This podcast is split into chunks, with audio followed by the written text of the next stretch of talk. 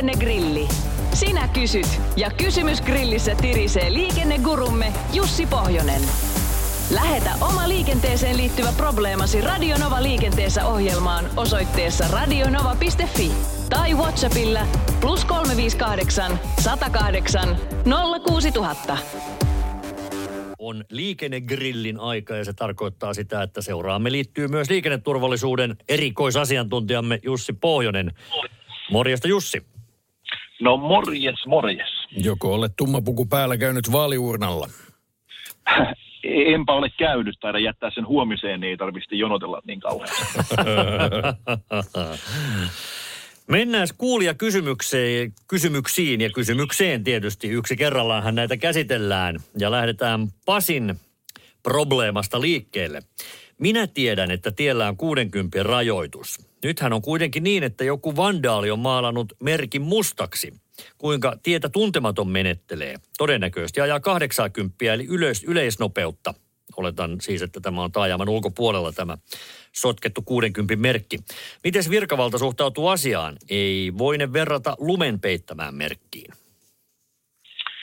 Niin, ei sillä tavalla tietenkään voida lumen peittämään merkkiin verrata, että lumen merkki joskin vaiheessa varmaan sulaa sieltä tai sitten joskin vaiheessa joku voisi edellyttää jopa, että merkki pitäisi käydä putsaamassa, mutta tietysti tämmöinen kokonaan vandalisoitu tai tuhottu merkki, niin siinä astutaan varmaan tämmöiselle legendaarisen tapauskohtaisuuden osa-alueelle jälleen, eli tota, paikkakuntalaiset ja ne, joka siellä vakituiseen liikkuu ja tietävät rajoituksen, niin heitä ehkä vähän ankaremmin sitten käsitellään kuin tämmöistä täysin tuntematonta tai ekaa kertaa tiellä liikkuvaa, jolla ei ole tosiasiallista tietoa voisi olla siitä, mikä rajoitus on. Mutta tässä tietysti täytyy aina taas muistaa se, että ei, ei taajamat muutu moottoriteiksi eikä päinvastoin. Eli, eli liikaakaan ei saa olettaa, mutta tietysti, että jos valvontatilanteessa uskottavasti pystyy kertomaan ja pystytään toteamaan, että merkki tosiaankin on mustattu, niin miksi ei varmaan saata jopa rangaistuksetta päästä tästä tilanteesta.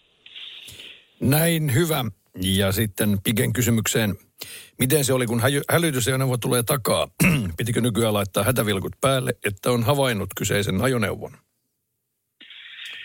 No piti ja piti. Tämähän oli tämmöinen vahva suositus tai tämmöinen hyvä idea tuonne liikenteeseen. Eli tämähän ei nyt missään tapauksessa ole mikään laki eikä määräys, vaan, vaan se joku tieliikenteen spesialistihan keksi tällaisen kommunikaation välineen, eli sillä hätävilkuilla viestitetään sille hälytysajoneuvon kuljettajalle, että heidät on havaittu ja tämä ikään kuin muukin liikenne on siinä pelissä mukana, kun he merkin antavat sieltä, mutta tietysti tässä on se heikko puoli, että jos sä aiot väistää jommalle kummalle puolelle, niin sitten se varsinainen suuntamerkin antaminen on vähän vaikeaa, jos sulla on hätävilku päällä. Eli varmaan taas vähän tilanteen mukaan, mutta tietysti ei se nyt ihan väärinkään ole sitä viestiä sinne hälytysajoneuvon kuljettajalle antaa.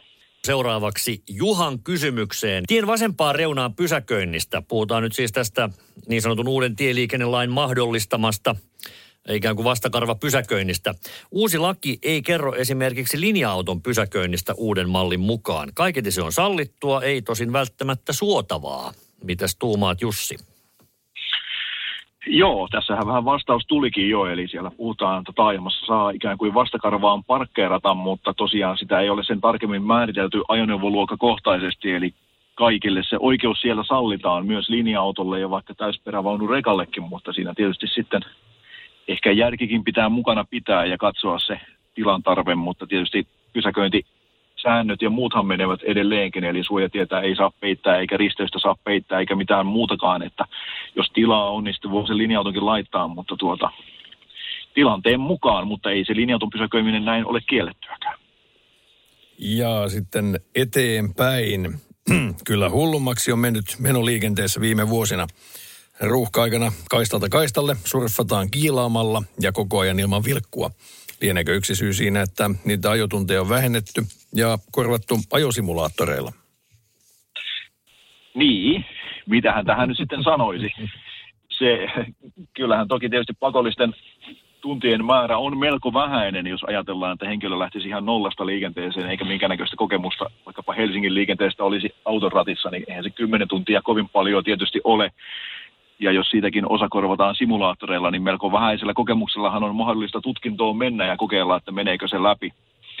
tietysti isossa kuvassa liikenneturvallisuustilannehan on oikeastaan mennyt aika hyvään suuntaan, tai sanotaanko nyt näin, että se ei ole ainakaan huonontunut, jos mitataan näillä vakavasti loukkaantuneilla ja kuolleiden määrällä, koska sehän kuitenkin niin kuin on ollut jatkuvassa laskusuhdanteessa ja näin ne viimeisetkin tilastot kertovat, että nyt jo alle 200 kuolleen ollaan päästy vuositasolla, mikä on tietysti ihan ennätyksellinen määrä siinä mielessä, että vielä 70-luvulla kuoli puolitoista tuhatta ihmistä vuosittain liikenteessä, niin liikennemäärien kasvaessa kuitenkin onnettomuudet ovat vähentyneet, että siinä mielessä jotakin hyvää, mutta totta kai toinen puoli on sitten se liikennesääntöjen noudattaminen ja liikennetaitojen osaaminen, mutta tuota, näin ovat lainlaatijat nyt päättäneet, että kymmenellä tunnilla voi lähteä tutkintaan.